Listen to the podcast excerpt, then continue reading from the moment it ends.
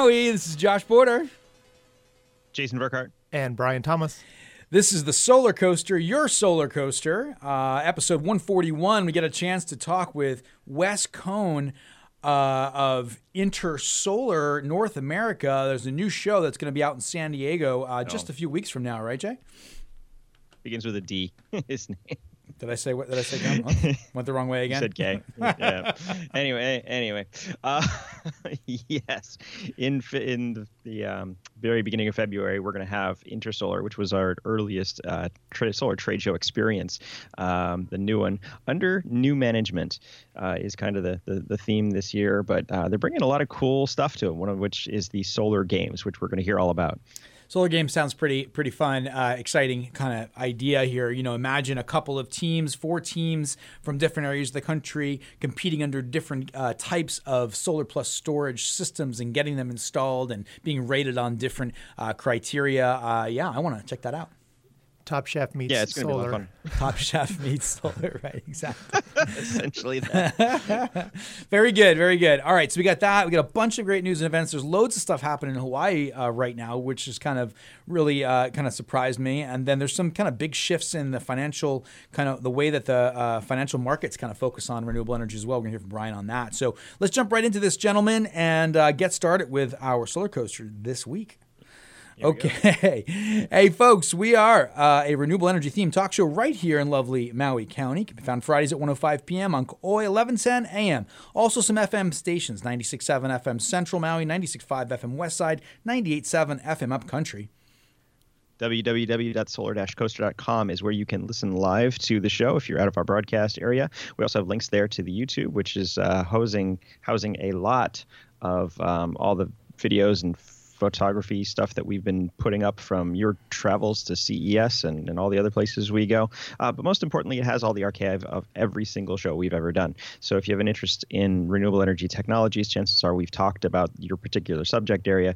Go into the podcast section on the website and figure out um, which show you would like to listen to. We're also available on podcast networks, iTunes, Stitcher, TuneIn, iHeart, and a plethora of others. All carry the Solar Coaster, so just go in there and search for our little uh, orange and blue uh, waveform logo. There you go. Got some great sponsors. Kept the Solar Coaster on the tracks. Enduro Shield and Perfectly Clear Glass had an opportunity to uh, to work with this product on my own install recently. Excited to test it and dig into it and whatnot. Uh, we got Brian Thomas here of Fairwinds Wealth Management, of course, that's supporting and on air talent these days. Thank you, Brian, for that. and a bunch of other great sponsors and some new ones pending, which will be announced shortly. Uh, this is a call in show under normal circumstances. We did record this earlier with uh, Wes, but 808 242 7800 is the call in line. Let's jump over to our news and events. Jay Burkhart, shall we start off with CES and give a quick overview? Oh, absolutely. Go ahead. I guess that's my my neck of the woods. So, so uh, yeah, we get, there's a bunch of articles out there right now. We know we went to CES, or more accurately, I went to CES uh, last last couple of weeks uh, in Las Vegas. That is, the, it turns out that largest uh, trade show in Las Vegas annually.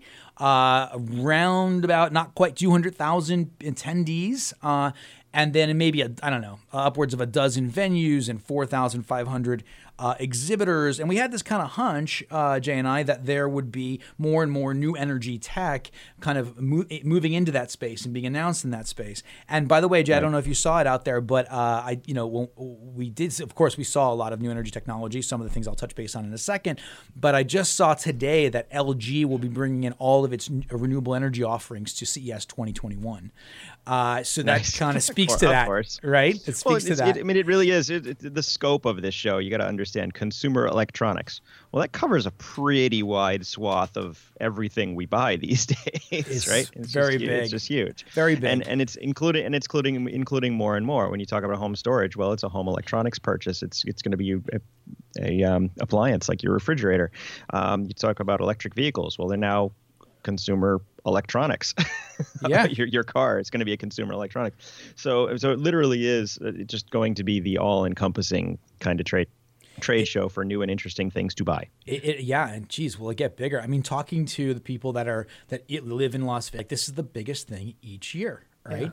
They make their year, and they, they make their January. Actually, you know, they were talking about how you just kick off the year perfectly.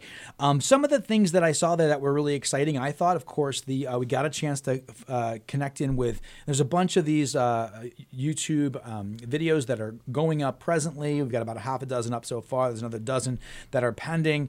Uh, the uh, zero mass uh, water panel that is a really cool technology. Uh, we'll get a chance to sit down with them. They're actually going to be in Maui uh, in about a month or two.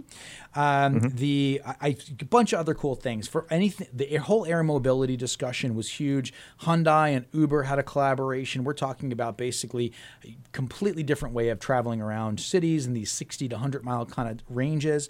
Uh, Bell, uh, the the helicopter company, had an amazing VTOL called the Bell Nexus. We got engaged with them. Similar type of discussion. The entire ecosystem on that. Uh, a whole bunch of uh, vehicles. Um, everything from the the new Fisker Ocean was announced. Uh, there was a, uh Honda and Sony and uh, geez, car, you know, Fisk, the Karma. Uh, so many different cars. Didn't get a chance to dig into everything. There was a bunch of uh, motorcycle related technology. The Damon, I, your brother asked me about that. He's like, "Did you see these guys?"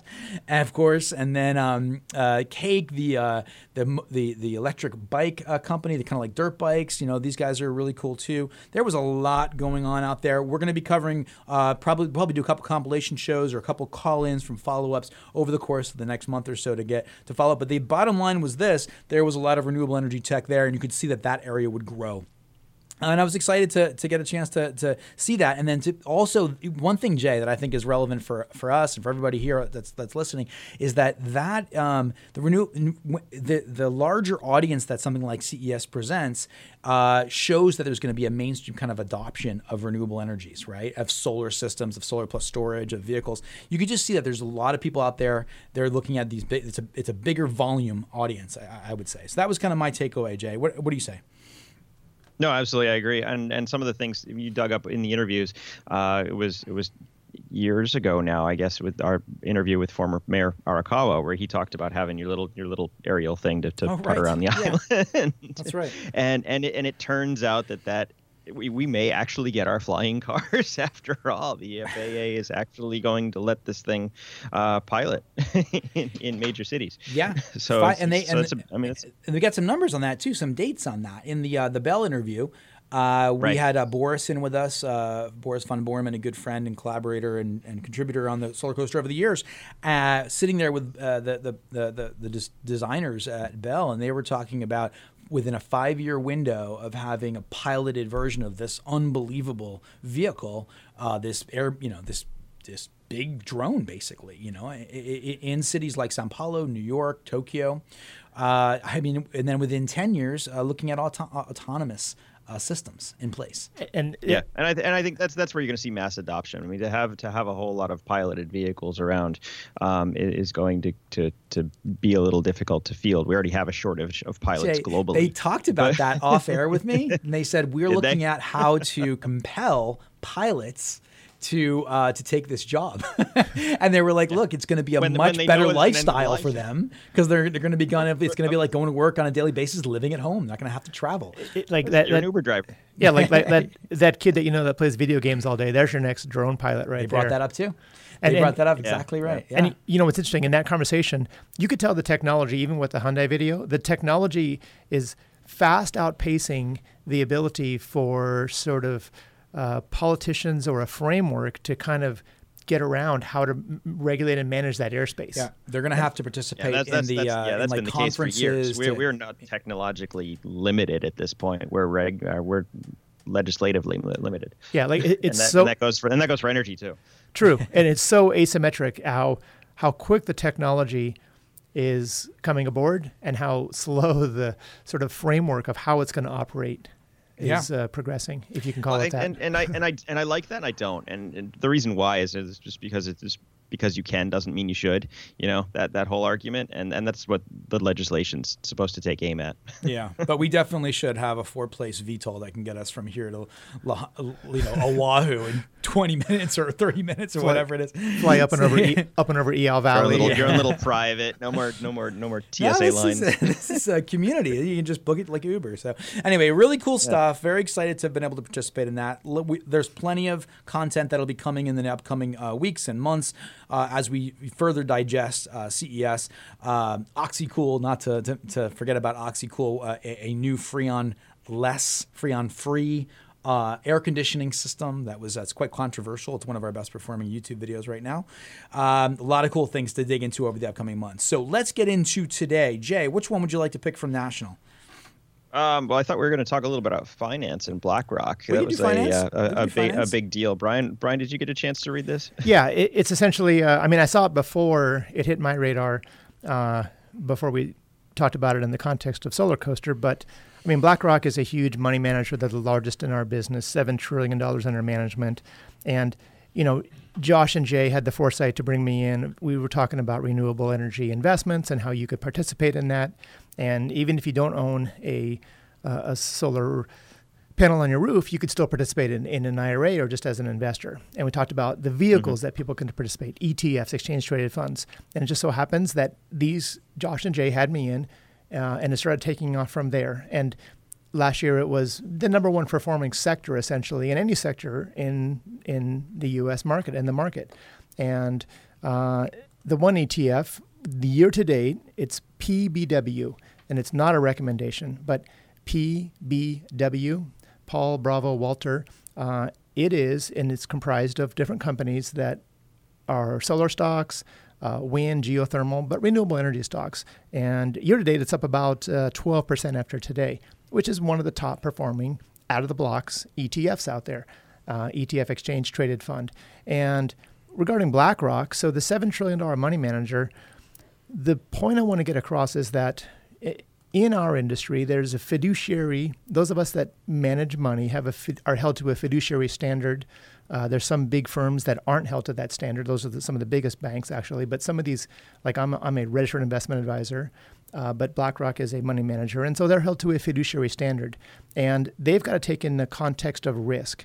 And in the past, we've had a, an exclusionary process where they exclude an ExxonMobil or something like that from their investment policy, right? But now we've got mm-hmm. different firms, like we had Morningstar, but there's different firms managing ESG, environmental social governance data, and they're getting different subsets of data to use to filter out and to include good companies that are renewable, that are treating their employees well, that are treating the environment well. And so their whole data set is being altered in the fact that they can now sort out good from bad companies. And here's what's interesting from the context of these are the companies that we have shown in previous shows how they are actually doing better. And that's before they started taking off in the year 2019. So, my point is that it's going to be even more prevalent. And if you're a fiduciary money manager, you have to pay attention to A, those risks, and B, that data that's going to come out that's going to highlight that those are the good companies, right? And they are there. It's mm-hmm. just starting to take off. So, you know, we look at um, there's a ticker XOP, which is uh, oil and gas production and exploration. That's negative negative four percent for the year, mm. right? And that's on top of uh, poor performance last year, right? So if you own that, you've got to answer to your shareholders a why you own it because it's in a clear downtrend, and b now you've got this risk around it in a fiduciary manner that you may not want to own it. And regardless of your thoughts on climate, there's still a risk and it's still going down, but there is a risk of both weather too that you need to incorporate. Anyway, so that was that was that was what that was what caught me out in this article right here. This is BlackRock specifically pledging to to divest out, out of coal. They don't want any part of, of that anymore, which which mirrors what we saw from World Bank uh, the last year, I believe, um, early last year, just not not wanting to fund any more more oil exploratory oil um, oh right, yeah. And biz- businesses, uh, but but the thing here that they quoted was climate risk is is an investment risk. So anything that that d- doesn't move the needle toward our, our climate being more stable is is a risk in their eyes. Yeah, and and, and you know, in a, long way. That's kind of what I was getting at. It's like we have Yeah. to take out. There's a lot of risk that people that manage money, uh, and I'm not talking people that give away money to other managers. I'm talking about those- those people of us that manage money. You know, there's there's currency risk, there's interest rate risk, there's Fed policy risk, there's um, now there's other risks that we can data model, and those are real risks. So. Um, So would It- you it- would you say that this is a fundamental ch- like shift in the way that the markets view um, renewable energies and and things of that nature? I'm not just the way that it views renewable energy. It's a fundamental shift in in the variables that come into the process to manage money. So, in other words, before we didn't have the data, uh, and it wasn't as prevalent, nor was it was it validated. You know, but now that we've we've seen that companies that have a good ESG score, environmental, social, and governance, Which you've been talking actually about, yeah. perform better. And so, so in other words, i and if you don't even know that, and you're in the investment management business, which I promise you many don't, um, you're taking on a risk right there. There's a sentence here just prior to the one that Jay mentioned. I was looking at that as well. And it says, We will see changes in capital allocation more quickly than we see changes in the climate itself. In the near future, and sooner than most anticipate, there will be a significant reallocation of capital. Uh, that sounds to me like they're saying, Hey, this thing is going to really take off.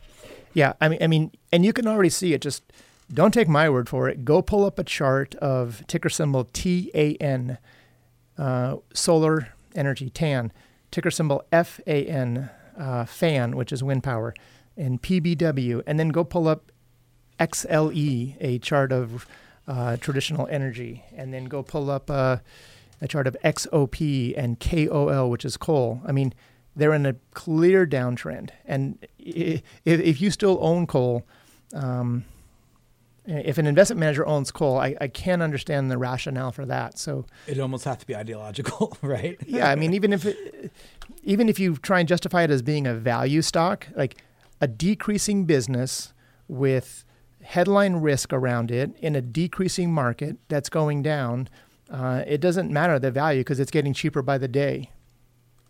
There you go. There you go. All right. Well, that was, uh, I think, pretty uh, momentous uh, to to see this happen. And I guess and Black Black Water is the name of Black the group. Rock. Black Rock. Black Water. Rock. Black Water's the Which uh, I think is the which I, I missionary- think is an amusing name the for them. mercenaries, Black Rock. right? uh, they're the, they're the. Fel- would you say that's kind of like the biggest one that's happened? The biggest kind of shift. It it The is because yeah, shift. it is because they are the biggest uh, say asset management firm. I mean, there's seven trillion dollars assets under management, uh, and and they're not a bank per se, so they're kind of pure in the investment management world. Gotcha. Uh, yeah. So in other words, it's. I mean, there's tons more than them. They just happen to be one that that had the article that we can highlight, right? But it's um, just the prevalence of the data, and that we can measure ESG scores of governance. You know how they treat their employees, uh, the payouts, the how they deal with subcontractors. You know if they're deploying child labor in foreign countries, like we can measure that now, and, and that's going to filter into the investment process. A capital allocation is what they. The So when people mentioned. when people want to uh, take action on this, because I think it can seem kind of nebulous and difficult to kind of we say, what do I do from here? What do they do? What does someone do if they're listening? They're going, oh, I want to be, want to be, want to be able to participate in this. Uh, give me a call. I'll point them to, to the directions. If they need help with their portfolio, I'll be more than happy to look at that. I, I'll show them stuff that they have not seen before that I think would open their eyes. Uh, 808 873 uh, 3742. There you go. There you go. Brian, uh, Brian Thomas, Fairwinds Wealth Management. Let's take a look at Hawaii because before we jump over to Intersolar, because there's a lot going on here. Jay, do you want to lead the charge here? Absolutely. Well, because it's uh, 2020 now, um, Hawaii's back in the news. Everybody's looking over to the next decade, and PV Magazine is reporting that Hawaii Electric has plans for getting to 70% renewable by the late 2020s, which is which is um, well more than our target. Uh, we're supposed to get to. Um, uh, what's it? I don't remember the actual the actual number. Oh, the milestones. I think it was I think it was fifty percent, but it's- we're actually targeting more like seventy percent. And a lot of this comes from the PUC. I think they they kind of got a kick in the butt. Um, Hawaiian Electric uh, did, um, but it now looks like we're going to be fifty percent by the end of 2022, assuming that all these projects are actually completed on time.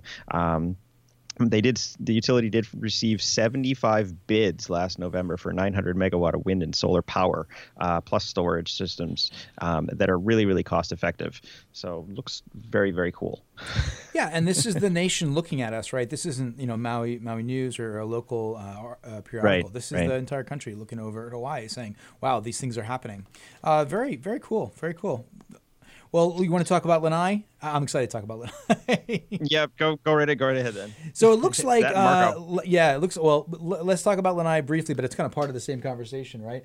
Uh, yep, the yep. looks like Larry Ellison and Pulama Lanai is considering purchasing the utility uh, over there on the on the island, and uh, which is not not a huge surprise that they would float that idea, but it just came out. And what was that article, Jay? Was that? Um, can you get pull that up for us?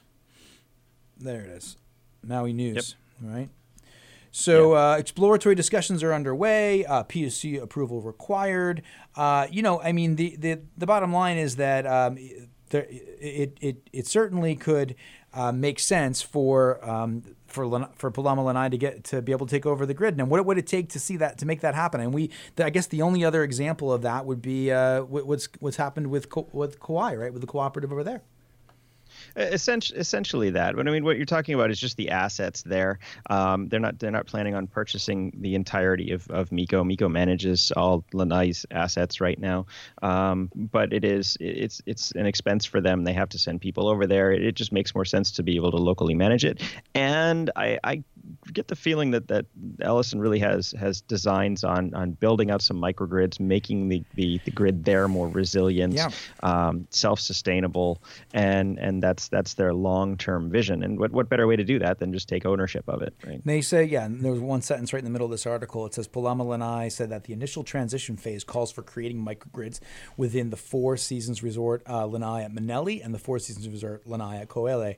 So uh, yep. and and you know, interestingly enough, I've spoken with the um, the management team out there about energy, and they've had mm-hmm. uh, outages for weeks. They, like they've that's mm. happened at those uh, at those resorts. they're high end resorts. People are paying a lot of money to stay there, and imagine those uh, those systems going down. I mean that that has happened, and they do have some gener- generators on site, but they're not for the entire system. It's for like certain emergency systems, for example. Yeah. yeah. So, so those that don't know, the microgrids are, are would be a, a system that would power through solar or wind or whatever and have local batteries. And even if the larger grid goes down, these would con- still continue to operate kind of independently. And then when the grid is restored, it would connect, they would interoperate amongst themselves. But it's, it's a really, really forward thinking way of, of designing a, an energy grid as opposed to the, the central generation and pushing it out to everybody kind of concept. There you go. And it, it's smart for them because they're looking at it probably in the context of like, what is our cost when power goes down for guests paying this much money for a room, you know? And it's like, oh, and we'll wrap it in this renewable energy uh, conversation as well. but there's a cost yeah. to that, you well, know? Well, there's a cost to actually importing the diesel that they they fuel everything with too. So, um, the, all of those, I, I, guarantee that the costs of, of exporting all that money um, are are far outweighed by the benefit of being able to to own it, control it, and and keep it stable. Absolutely. I mean that that's yeah, that that ought to fall into the no-brainer category. So, uh, did we cover everything we wanted to with Marco? Did we get to that yet? We didn't talk about Marco at all. Let's talk about Marco a little bit. Uh, yeah. So, well, hi Marco. Hi Marco. We're talking about Marco Mangelsdorf. Of course, Marco is kind of the, one of the uh, the the grand poobahs of solar in Hawaii, uh, out there on in Big Island, and he uh, floats these um, these metrics. He data mines all the per- PV permit pulls uh, quarter by quarter, year by year, and he's kind of released his 2019 numbers, and everything's up. Jay, what do you think about some of these numbers? Are you excited? He mentions the our namesake, the solar coaster, about five times in his email. well, so not not directly to us. It's just the solar coaster being that that up and down kind of kind of roller coaster. Why we named the show the way we did. Um, we're up by 41% of the state um, over across the state, which is just fantastic. Um, I, I, still attribute that, and he does mention that in here, largely to the fact of the ITC stepping down. Uh, if you haven't started your solar, we're, we're down to 26%. Yeah, the federal tax credit is down to 26% now. Uh, it will step down another 4%. Um, and, and it's that kind of interesting psychological phenomenon where you're not necessarily sure you're going to pull the trigger to, to get an added benefit. But if someone's going to take something away from you, you're going to do it. Fear of loss. yeah, yeah, exactly. Yeah, fear, no fear, fear, fear of loss. Um, so, so know that it will step down again, barring a a massive act of, of Congress and a presidential signature, which doesn't look likely. Um, it'll step down another four percent at the end of this year. So it would be a good chance to uh, to to make the attempt and get some solar. But um, just tremendous growth across the state, and he ventures to say that that for the next couple of years we're going to be in pretty good shape if you if you I mean he does a great job with the data. And uh, if you look at that chart he has he's got a chart showing so say from 2012 up to 2019 and in 2012 there was 21,000 permits and it slid just steadily all the way down to the low at 2017 5,000 permits but it's starting to climb up from that. Mm-hmm. so it, it it from a visual standpoint it appears the tide is turning and it's ticking back up again yeah, it's a great. Yeah, remember that was yeah, that was that, that was really because it was the end of NEM for us. That's those the 2012 was the height of the NEM boom. I see. And then there, you see a little up spike in 2015, which is where it was ending. Right, that was okay. when NEM was kind of kind of end of lifing. Gotcha. And then um, yeah, 2017 we really didn't have too many options for solar. The programs were, were obtuse, the new programs, we didn't know what was going on. And only now you're starting to see the, the, the industry recover. Yep. And then just to wrap this up, you know, 62% increase in permits uh, for Maui County. So 951 last year compared to 587 in 2018. Uh, that's good news for, for solar here in Maui. I hope I, you could attribute at least a few of those to us. I don't know, don't know, But uh, I was excited to see that. Of course, you know it's been a heck of a ride uh, from 2015 to this point, and to see an uh, uh, finally an uptick, uh, like Brian was saying with that particular chart er, about the entire state, uh, is remarkable. Kauai's doing great too. Permits were up 74% over there. Big Island, on the other hand, a different a different thing happening there. It has to do with Sunrun changing the volume of their business out here, but they actually were down a couple percentage points points, as I understand it. Um, so that, yeah, right? it, it's cool that in, in, his article it says uh, it's hard to predict where next year will be, and it explains why it's a solar coaster. There it is, the solar coaster. All right, we're going to jump over to our commercial break. Come right back with Mr. Wes Doane. Did I say it right, Jay? Of Got Inter it. Solar North America, San Diego, coming up a couple of weeks. EnduroShield glass protection is the cost-effective way to help protect your PV investment reduce cleaning needs, and help maximize power production. EnduroShield prevents etching, helps reduce soiling and debris buildup. At only two molecules thick, EnduroShield is optically clear, UV transparent. A one-time application provides up to 10 years of durability. To learn more about the coating, visit enduroshield.com/solar. You can request factory application or on-site by certified technicians like the team at Perfectly Clear in Hawaii, and for on-site applications in Western U.S., visit perfectlyclear.glass or call Gary at 808-280-9422. That's 808-280-9422. Sundrum Solar is the manufacturer of a revolutionary thermal collector that fits on the underside of your standard PV panel to maximize energy capture per square foot. The Sundrum Solar Hybrid PVT system, combined photovoltaic and thermal, holds the world record for peak efficiency, capturing an astounding 86% usable energy. Learn how Sundrum Solar vastly improves electric, heating, and cooling economics at sundrumsolar.com. Pantech Design is ushering the world into a new age of home energy automation through the convergence of smart home technologies and renewable energy management. Unifying solar energy production, intelligent energy storage, and smart breaker technologies with smart home devices, Pantech Design's complete home energy automation suite incorporates unprecedented control of lighting, shades, climate, security, hot water, electric vehicle charging, and many other systems. Contact Pantech today at pantechdesign.com. Okay, well, those were our wonderful sponsors. Thanks so much to uh, Sundrum and EnduroShield and everyone for keeping the solar coaster on the tracks for almost three glorious years now. We're here with Wes Doane of Intersolar North America. Wes, welcome to the show. Can you hear us okay? Yes, I can. Glad to be here. Thanks. I'm really excited to talk with you, Wes. I got to tell you, you, you may not be aware of this, and I didn't actually mention it to some of our, our mutual friends, but Intersolar was the first place the solar coaster uh, went to a trade show. And back about, Really? th- yeah, I didn't even mention the Jason. I wanted to. Jay, do you remember those say, if you Intersolar days?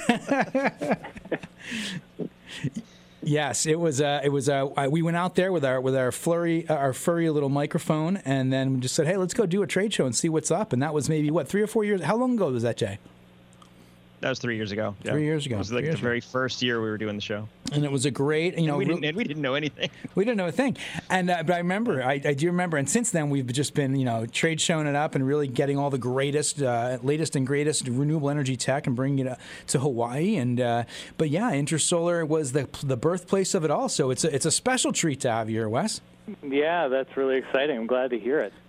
So um, I'm looking forward to understanding um, a little bit about what's going on with Intersolar. I know there's some really cool stuff. The solar games. There's there's a kind of a, a, a, a new launch underway. You're, you're in San Diego. There's a lot to talk about. So why don't we just start out with the, the, the broad strokes here? Give us a sense of kind of where's Intersolar's, how Intersolar started, where it's come from, and how it's transitioning, and you know the, the basic overview. Absolutely, yeah, happy to do it. So, Intersolar originally launched in 2008 in San Francisco, and the show was held there for 10 years. Uh, and then the company that I work for, Diversified Communications, which is a global B2B trade show and conference organizer, acquired Intersolar uh, in February of last year. And I had actually worked for Intersolar for three years pre- prior to that, from 2014 to 2017. So I was familiar with the show. It sounds like we probably were at the same Intersolar in San Francisco. Yeah. May have run into each other. Who knows? Um, so Diversified Communications bought Intersolar last year, and that's when we moved the show to San Diego. Uh, and Diversified was really well poised to purchase this event. Uh, the company had actually built and owns its own 1.5 megawatt solar farm here in Brunswick, Maine, which is Oh, cool. just up the coast from me. Yeah. So they have a real interest in the market, and that really aligned with Intersolar and how they've been an industry leader here for the last 10 years. Uh, so we're excited to bring the show to San Diego. We're at the beginning of the year this year, which is really nice, I think, for the folks that have been coming to the show before. And it's just a fun way to kick off the year. And of course, San Diego is a, a beautiful place to have to go for a few days in February. Hundred percent. In fact, I'll tell you what. I just got off a plane from San Diego a couple days ago. So San Oh, did you? yes. So I was just digging into San Diego, and it's a wonderful place. Uh, amazing city. A lot of cool stuff going on uh, over there. So that's a that's a great, that's a really interesting move. So you know, uh, Jason and I also uh, had some experience with Intersolar in Europe. So what's that relationship like there? I mean, Intersolar in Europe is massive. We learned loads out there about the European marketplace. That was in when was that, Jay? Was that in June uh, this year? May. May, May, May, of this May. year. Yeah. We were blown away by that out there. So, what's that relationship look like between Intersolar Europe and, and here in the U.S.? Yeah, so we, we still have a close relationship, of course, with the organizers. And Intersolar North America originated from Intersolar Europe, which is, like you said, the world's leading solar show. It's an amazing event. Uh, and they also have a bunch of international events in Dubai, Mexico, Sao Paulo.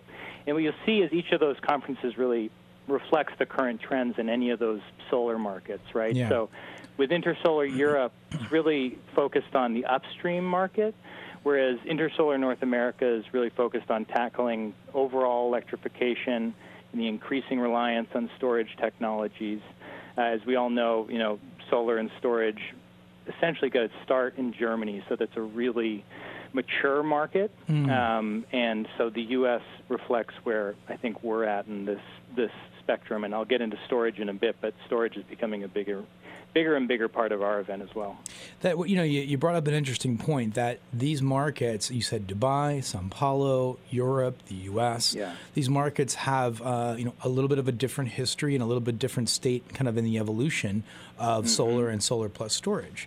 And uh, that's definitely uh, you know uh, uh, uh, unique and kind of it's it, it, offers a unique perspective when you kind of poke into these spaces. When we were in Europe, I know that we learned a lot about you know a different perspective on how utilities relate to customers, and so then it was like, oh, there's other, ways to do this thing. You know, mm-hmm. that was super helpful for us just as guys in the in the mm-hmm. space. So, well, tell us about what your what your game plan is for for San Diego and for bringing Intersolar up here in the U.S. What what are you focusing on? I know there's lots of really cool stuff going on. Not to, not the least of which is the Solar Games idea.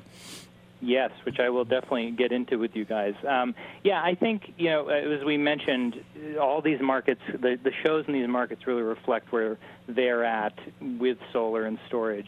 And I think we're seeing that a lot with Intersolar North America, which again started in 28, 2008, which seems like a very long time ago at this yeah. point. It was really just solar in the U.S. at that point, right? Um, and now storage is becoming more and more relevant to solar and just the energy market in the U.S. So we're bringing a lot more content related to energy storage to mm. the event on the conference side.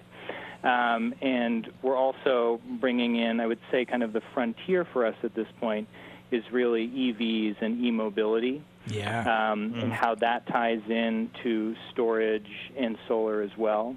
So we're trying to integrate more electric vehicle content into the event, onto the trade show floor as well, as well as charging infrastructure. So that's a really interesting connection point for us. I think there's going to be a lot that happens there in the next 10 years here in the U.S.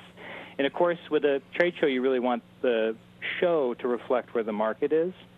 Um, so those are kind of our three main focuses right now.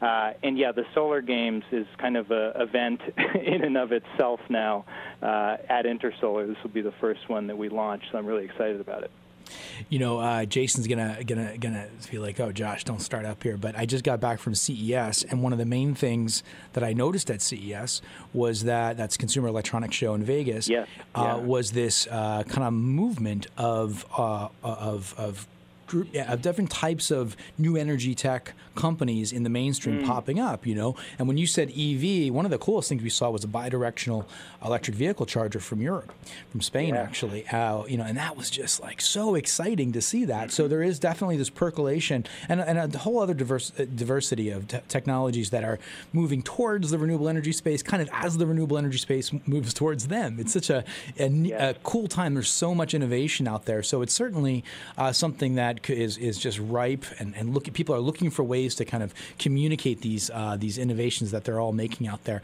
It'd be really cool to see that that a crossover between EVs and renewables take place, and the ideas that flourish around that. Not to mention air mobility and all kinds of really really yeah. other cool stuff that's starting to. Jay's like, don't do it, Josh. Don't talk about CES. Don't talk about CES. but uh, so it's it's really cool to hear about that. But the solar games things captured my imagination, and because I you know we've been through here in Hawaii, to put it in the context mm. of Hawaii and Maui, you know, we have something like 80% of our permits being pulled are, are uh, solar plus storage, storage mm, permits. Yes and we have a little bit of a, a, a resurgence going on right now. Uh, we we just had a bump up. We've had a, over a couple of years of down post NEM uh, business uh, difficulties. This last few months has been a resurgence of, of residential and commercial storage, uh, solar plus storage systems going in. So our permit pulls are up. So things are looking optimistic. And now we start thinking about how can these systems be installed reliably, uh, you know, efficiently? How can these businesses kind of flourish again, like they did in, in the in the NEM world, the business, the installers?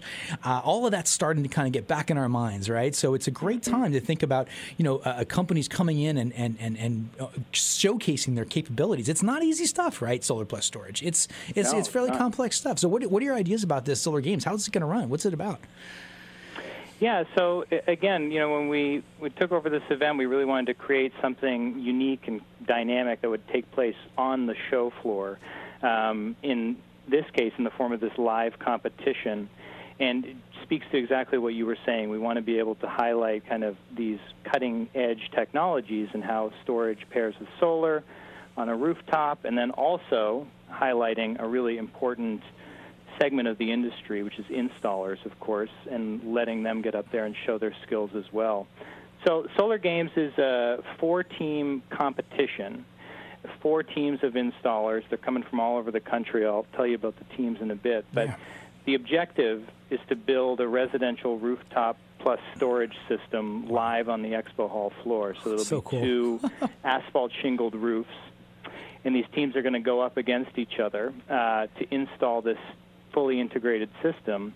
And then they'll be judged on a point system of quality, safety, a little bit of speed, although safety is probably the I bigger see it. I category of the it. two, right? Yeah. Um, and yeah, we're going to have different components on each day. So four teams will go up against each other on Tuesday, first day the show opens.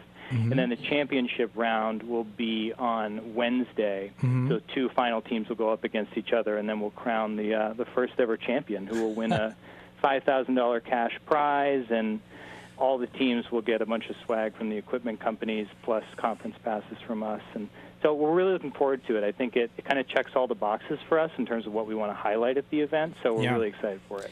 Do you mind if I ask some more specific questions about that? Please, no, go for it. okay, so how, how big are the systems you're going to install? Do you know?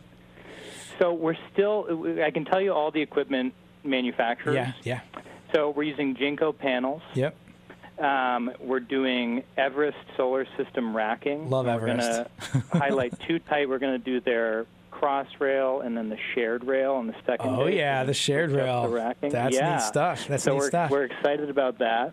Um, Great first choice. day we're going to be using Tesla Powerwalls. Okay. Um, and second day, we're using Rolls batteries. So again, we wanted Oh, wow. to kind of show two different, you know, you know, obviously lithium ion and Tesla. Everyone, almost everyone's familiar with the Powerwall, I think, at this point. Yeah. Um, but in terms of creating a challenge to switch over to something very different with Rolls on day two, Hmm. Right. and have these teams install that as well, which is more of an off-grid application, really. Right. Right. So, yeah. Um, so we're excited about that. Um, we've been partnering with a company here on the East Coast called Revision Energy. They're a regional installer here on the East Coast.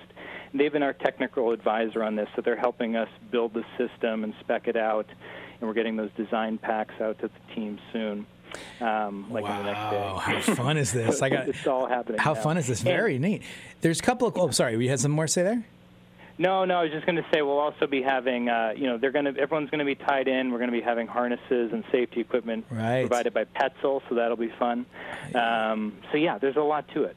Very cool. A couple cool things. Nice. Right Are out- these Go ahead, Jay. are, the, are these roo- are these rooftops actually at roof height off the, off the show No, floor? no, that's a really good question. They're on the ground. They have a 25 degree Okay. pitch, so the, the Oh, yeah. top edge is about seven feet off the ground. But Yeah. no, you're not going to be looking up 20 feet. The the safety equipment is more just a, a skill piece of it, Yeah. right? How and mu- to highlight Right. The being tied in. So no, they're not going to be 30 feet off the ground. Got it. Got it. A couple of things right out of the gate, uh, gentlemen. Yeah. Uh, you know, when you mentioned those two different uh, types of systems that are going to be installed in the first round and then the second round, you know, that Mm-hmm. first out here in Hawaii, we have a great history of off-grid systems in areas where the grid did not reach. For example, East Maui is a great example of that because you have Mm-hmm. like Hana, Nahiku, all these regions that are super beautiful and maybe known for their beauty and waterfalls and stuff, but people live out there, you know, for and for Yeah, right. decades, and they had very little option about bringing in power. A lot of these places. Mm-hmm. Uh, you know, unless you're one of the celebrities that live out there, which, by the way, there are boatloads. and I'm uh, you know, and so the pro- the type of system I think you described on the secondary is a little bit more towards that off off grid system. And there's the Mm-hmm. guys that are good at that out here that do that, know that they've been doing it Mm-hmm. for quite some time. Uh, I, and I can think of like half dozen that are just these certain characters out here that run Mm-hmm. that business. Uh, they're actually a little bit different than the guys that are doing a lot of the on grid uh, storage They solar are. systems, right? Yeah, so to have for sure. expertise in both of those, as you said that, I thought, oh wow, someone really thought about this. I don't know the crossover. I don't like that's a, that's an interesting Venn diagram there. I- it's actually a Yeah, small I think little I think, I think a little, a little smaller sliver of the pie than Yeah. we probably think it is. Yeah, and then the guys, of course, that are doing solar uh, plus storage, grid interactive stuff like Tesla, that's growing uh, immensely right now. And you know, there's great training, and the technology is all there, and, and so it's, it's it's got the last few years of kind of mat- mat- maturation ha- that's happened. So you kind of have like uh, these. You know, that's those those are two different approaches. So having a team that can do both, that's that is kind of intriguing. You got me on the edge of my seat there from a Solar Geeks perspective. It's definitely a challenge. Yeah, and I think part of it is for us, you know, it's wanting to highlight a bunch of different companies in the in the space, but it's also in terms of a competition. you know, originally it was going to be just all the same equipment on both days, but then we thought well, these teams that are going up on day two have already done it once, Hmm, right? And yeah. they may be doing it every day in their jobs anyway. Especially like you said, Hmm. you know, grid tied solar plus storage is really the the thing right now, especially in California. Um, so yeah, it's definitely a bit of a curveball, and, and we're looking forward to seeing the teams tackle it. That's that's amazing. My mind is kind of just just uh, running around that idea right now. Very cool stuff. So uh, you got the solar games uh, that's happening, and then what else is kind of uh, new and, and exciting that you want to sh- showcase uh, for for Intersolar this year? So I think we have a couple really amazing partnerships that have helped the show a lot. One is with NABCEP. So I don't know if you're you're familiar with NABCEP and their Yeah. installer certification program here in the U.S. Um, they run their own conference uh, in March in a different area of the country, and they're providing a workshop at Intersolar this year, offering 10 CEs towards their installer certification, which they don't offer anywhere else. It's really world world class training. So having them committed to us and doing that for the installers coming to the show as a workshop, I think is a is a really big value add. Um, along with SEI, they're another really great partner of ours, and they're providing a lot of great content on the floor. We tried to bring more content that would typically be in a conference model because we do still have a traditional conference. We tried to bring a lot of that to the trade show floor um, in s- some smaller, more digestible sessions. So the people that may just be walking the show floor for the day, they're checking out technology. Hopefully, they can get a sense for some of the educational stuff going on as well. Um, so we're trying to kind of merge those two aspects more seamlessly than just having you know a completely separate conference and then a trade show with technology. You know what's Um, what, what captures my imagination about this right out of the gate is it, it feels like you mentioned 2008 uh, was the beginning of Intersolar, and our industry has been kind of maturing, you know, uh, over over this decade, and uh, getting us to the point we're at now. Of course, storage is now this, you know, the huge focal point. But it, it looks like the, the the the maturing of the trade show industry too. I mean, I remember back for different ti different like my family were arborists, right, and we would go as when I was a child, we would go to these conventions, and there would be guys showcasing their skills and getting their credits and doing all, and it was fun. I mean, you know, this is some really funny stuff, guys, like log rolling competitions and like you know and stuff like that, you know, but but also like you know all that all that you know arborist related co- uh, content, and it kind of feels like that the way you're describing it, and that, of course that industry is you know very mature for whatever 50 100 years. I don't know how old that is, Right, yeah. but uh, so it feels like a kind of next step in the industry. I could see how these could be. Uh, these are the types of things we're going to need as we move forward into the future. I think so. Yeah, I think offering, you know, of course, you still want to offer the things that people are coming to the events for. So seeing exhibitors, seeing their technology, seeing the conference, and getting educated. But I think anything you can do that's experiential while you're there um, is what people are getting used to, and it's what they expect. So we're really trying to provide that here, and yeah, trying to reflect the industry at the same time and where it's going. So we're really excited about it. Very cool. Now I understand you have something called the Storage Theater. Uh, what is that? So that's one of the theaters I was mentioning before where we're going to be highlighting content on the show floor. So mini sessions that Oh, maybe okay. could also be taking place in the conference. And it's all related to energy storage. So there'll be some vendor companies there, technology companies talking about their products, how they've integrated them, use cases, that sort of thing. And then some of our partners will be putting on some trainings there too. So again, that's just focused on energy storage and, and how it ties to solar. Gotcha. And uh, uh, one of our mutual colleagues had mentioned something about a white paper coming out or something. Is there something in that area as well? Yes, yeah, that's also taken place on the energy storage uh, theater stage. So we've always had a really great relationship with Greentech Media. Oh, yeah. Um, And they're, of course, putting out amazing reports all the time on solar and storage. And so we've been working with them this year on a white paper related to energy storage and trends for 2020 and beyond, of course. Uh, so we'll be unveiling that at the energy storage stage as well, and they'll be presenting on it. They've done this for us the last couple years, and they just produce amazing research. So we're really excited to be partnering with them again. Gotcha, gotcha. Yeah, what I mean, do you feel? I, I guess, I guess you, uh, you, you, you mentioned this uh, vision. You know, what's what's upcoming for storage. I mean, what's your overall yeah. take on where storage is going to go? Do you see it coming across the uh, the, the country in, in, in, in a really rapid way? I mean, do you have a do you have a, are you gauging it? What, what's going on in, uh, behind closed doors right now in your estimation of how storage is going to take off? Yeah, I think it's similar in some ways to where solar was 10 or 15 years ago, right, where it's really being driven at the state level and the policy level. So you're seeing certain states take off who are incentivizing. Again, California is always a good example, right, because of what they've done with solar, but now they have storage mandates as well. And then, like you mentioned with Hawaii, any state that has really high electricity costs, it just is making more and more sense to bring that online. So I think, again, it's still really driven at the government state level and pushing those policies forward.